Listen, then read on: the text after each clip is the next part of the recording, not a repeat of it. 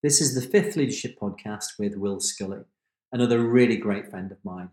Now, Will is an adventurer in every sense of the word. He started his life as an apprentice, went into the military. He's been a businessman, an entrepreneur. He has been in films, a journalist, and so, so many more activities. We lost ourselves in the conversation, which is why I am now going to break his talk down into a number of different podcasts because I want to capture the essence of somebody who is funny, courageous, can give such great insights in so many different areas. I think you will really enjoy it, and I hope you do so. I'll also add little snippets at the end of things that we discussed outside of the discussions because there are also so many other great moments in time that I, I would not want you to miss. Will, it's such a pleasure to have you here on the Leadership Podcast. What I'd like you to do is just give me an overview of your journey from being a young child right up until the point that you joined 2-1 SAS. How did that all occur? And who were the biggest mentors and people that influenced you on your on your journey to that point?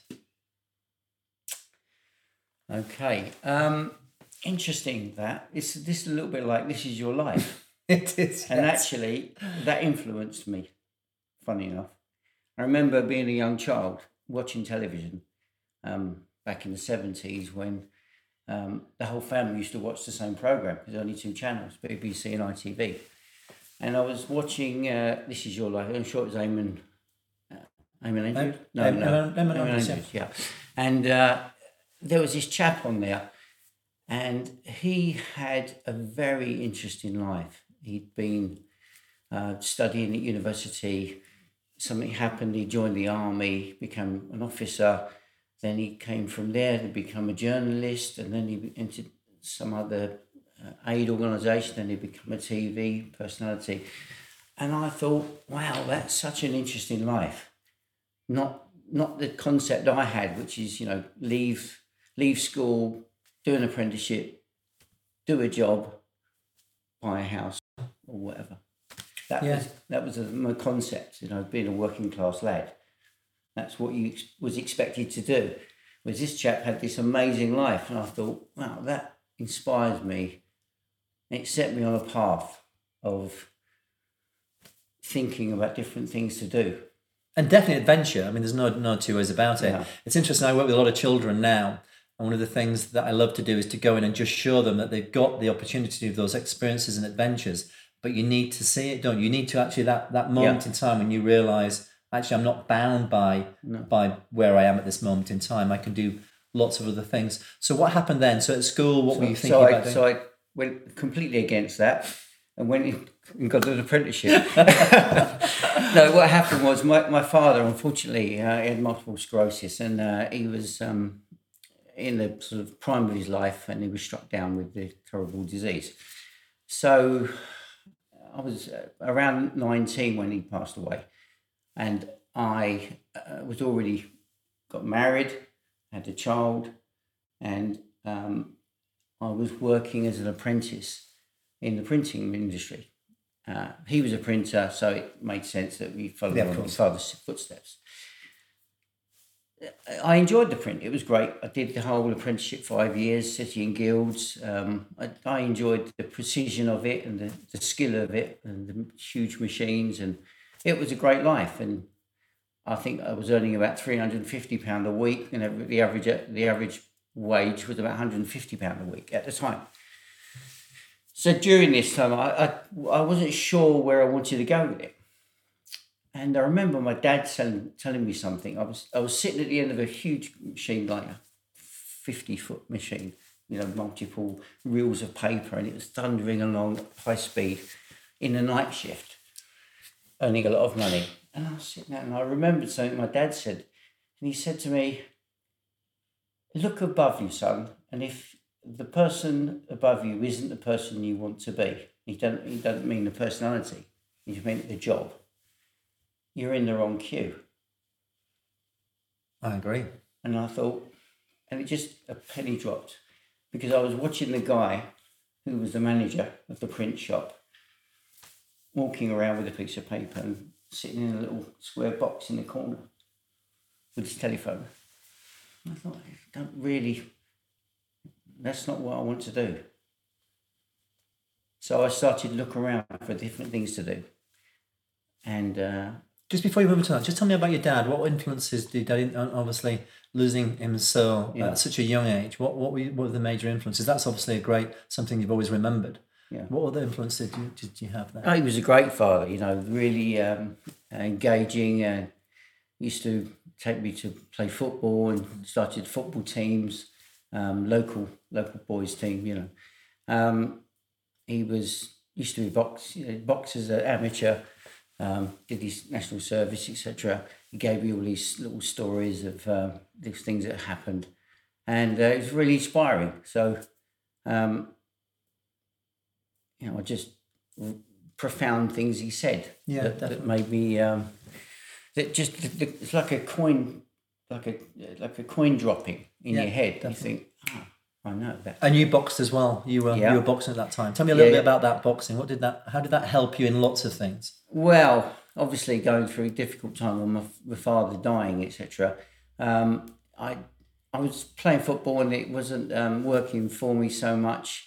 Um, so I decided to take up the boxing as a young teenager, and which was great. I loved the boxing, um, the boxing club. There's a guy called Richard Atkins. He ran the club down in Eltham District. It was a South London boxing club, well known. Uh, great atmosphere. Um, another thing my dad said, you know, um, whenever you go and start something new, always go on your own. Never go with a friend because I said to him, I think they're going to the boxing club with my friend, you know, and he said, go on your own. I said, why? He said, well, because if your friend stops going, you'll stop going, or it'll affect what you think about the club.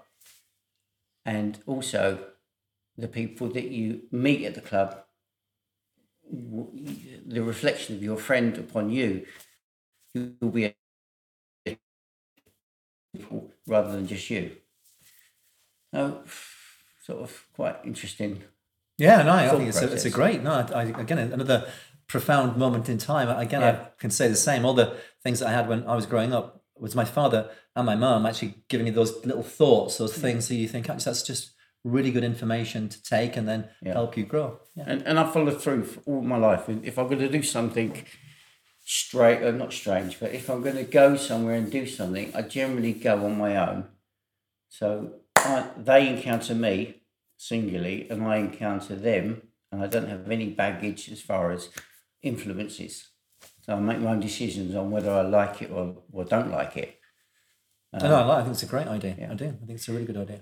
So yeah, the boxing club was brilliant. Um, it was a team. It was a it was a, it was a group activity, but but a singular, you know, skill. And once you get in the ring, um, you're on your own. That's it. Doesn't matter what they say over the outside. You are on your own. Everything you do, as you know, because you're a bo- you know boxing history, um, is is down to you. Uh, so yeah, I enjoyed the training, I, the, the keep fit, the, the, the camaraderie. You know, we used to go boxing uh, boxing evenings, and he always made sure that we turned up as a team, a collective, smartly dressed. I mean, he's like, he used to say wear a, a, a, shirt and tie and a jacket. Well, a lot of us didn't really own shirt and ties or jackets, apart from the one day when we were going to Jersey on a boxing trip, and um, we we were told to turn up with the, uh, the appropriate clothing, and um, there's a couple of us was sort of scratching around. And there was a couple of lively lads in the boxing club and they uh, were you know villainous types. so they they turned up on the box on the evening the, the, the training session before we left uh, with a huge bag of jackets and trousers and ties and shirts and everything, and they'd ram raided somewhere in Lewisham. Uh, so we all had jackets and, and shirts and ties to go to this trip, the boxing trip. But it's good fun, you know. So it had a, it had a great effect on me. Uh, the, the training side of it, um, the mindset of it, mm. taking things on your own, getting in a ring, dealing with that, um, going out training on your own uh, often, you know, because you only box a couple of times a week, so the rest of the time you're training yourself.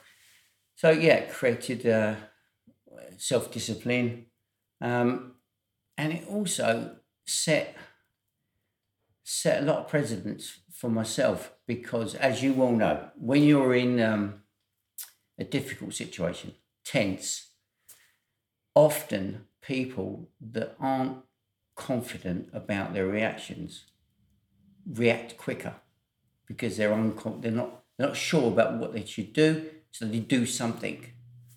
And I've been, as you have, in situations where only your confidence in being capable of doing something stops you doing something. And often that moment where it could have happened didn't happen because you didn't react, overreact. It's a brilliant point, and I think that that is probably one of those things that lots of people will be thinking about now. Is sometimes the overreaction to what we're going through mm. with COVID. Just pausing and realizing, let's just be really clear about what is actually happening here mm. in a multitude of different ways. So you're in the printer, you're looking at doing yeah. something different. Yeah. Tell me what happened there. Where did we explore? What drew drew you forward from there? Well, it's quite funny, really, because I was thinking now, you know, I needed I need to do something. Uh, additional, you know, I want to get out and about. You know, I'm only a young young lad. I'm just bursting with energy. So uh, and ideas, you know, it's going to go and join the Foreign Legion. I'm going to do this. You know, I don't know. I just want to do something. Um, I lived in the middle of, you know, living in Deptford. It was busy. It was chaotic. There was reggae music playing every night, and it was, you know, just quite a vibrant but hostile environment. Yeah. Um, so I looked in the. Uh, I thought I'll come join. I'll go join the Territorial Army, but I wanted to join something that's a bit, you know, challenging. So I was looking up for the paras. I thought there must be a territorial paras or the Royal Marines or something. So I looked in the older, in the older uh, directory inquiries because we didn't have Google in them days, didn't have a phone. So I was just going through the uh, the phone book, Army, and I said, "This is Special Air Service." I thought, "Well, that sounds interesting. What could that be?" And that was in Dulwich. Yeah. So uh, off I trot. I went over there and you know, got, filled the form in or whatever. Actually, no, I think I got in touch with them, went turned up, and they gave me uh, they gave me a form. Um, everything, nothing was on the internet and then. Oh no, so not I'm all. sure they no. gave me a form yeah, and they said send this off, and um, so I followed the process. And turned up. I think it was the Duke of York's yeah, in Chelsea. We we turned up there and um, sat something sort of quite a simple exam. I say that I don't know how well I did it. I might have just scraped through, but anyway. Uh, so I filled the form in, uh, did the exam, and um, next minute I was a recruit with my um, cap comforter and me puttees, and off I went. How do you find the training? Because actually, I've worked with the reserves a lot as yeah. well. Uh, and I always used to think what a tough job it is to do to do an, your own job mm. and then to turn up yeah and then on a Wednesday night at the weekends go on what is quite a, an intensive training program. Yeah. How did you find that? Well, it was a no. It was a no-brainer, really. It was it was a win-win because you either well at first, I mean, the, the actual selection part is quite intense, as you as you know. So the, the selection is all about you know getting in, the, you know, the and learning. So you were learning things. You were out in the uh, out in the cuds, you know, on the, on the hills. Um, I was teaching them how to learn use a compass or a map. I knew what A to Z. I didn't know what a map was. So you know, teaching all these things I thought was great. And uh, and then there's the physical side of it. Uh, and then you were meeting all these new people. It was great fun. Um, always sing a similar mindset. Yeah, definitely. Certainly with the certainly uh, certainly with the intent was similar. Whether we had the similar mindset is another thing. But we all set on the on the on the goal of um, getting into this regiment. Um, so it was great. Couldn't fault it. Um, and, and it was hard because you're sort of juggling things. I, you know, I had, I had a job in, in the print which was uh, quite uh, quite intense, and I had a lot to do overtime to to, to earn more money. You know, I, at that point, I'd already, um, yeah, I was I was intending to buy a house and all that kind of thing. So I was saving for that, and uh, I. Um, bought a car. You know, I was sort of juggling life really, and I had a small baby, um, wife at home wanting things. So it was all uh, it was all quite a jam packed schedule. Oh, definitely. And then I had to run off on a Friday night, or sorry, the Wednesday night was the uh, drill night, and to turn up there, often, you know, having a shave in the car driving, sort of thing, a dry one, to make sure you get there in time. Uh, yeah, it was you just arrived like sometimes by the skin of your teeth by the time the drill drill night started, and then you you know you did your training, but most of the thing was at the weekend, Yep. and it's quite it's quite. Uh, an, an engaging thing really because it demanded quite a lot of your time and uh, you disappear on the Friday night, come back on the Sunday, straight back into work on Monday morning, regardless of your injuries or ailments. So yeah, it was it was good.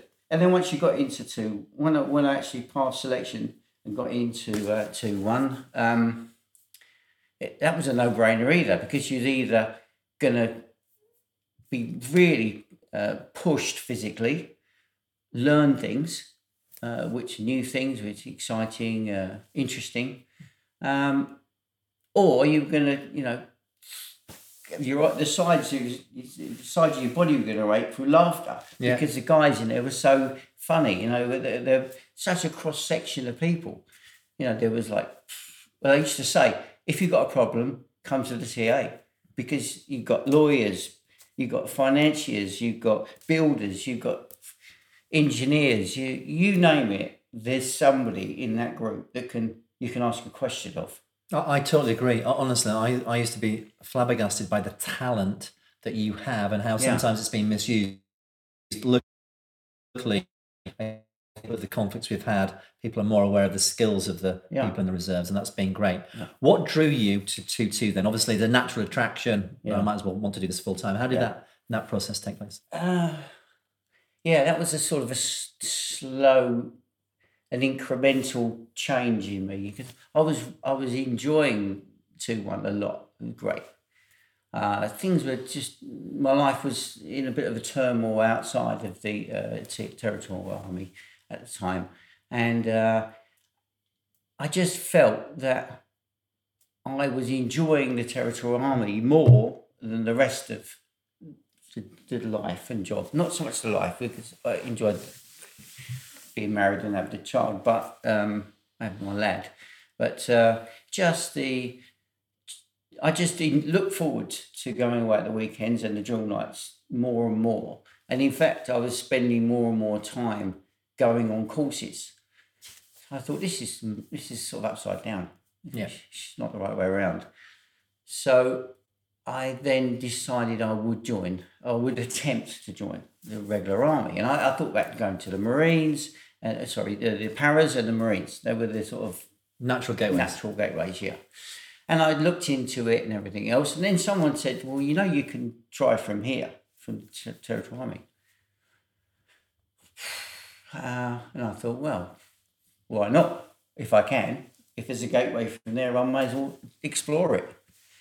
Um, so yeah, I did. Uh, I applied, and um, and the, the date came up for some future selection course. So in the mean, meantime, I was dis- determined to get fit for it. So I jacked the job in and went on the building site and carried bricks up and down the ladder, day in and well, day in and day out.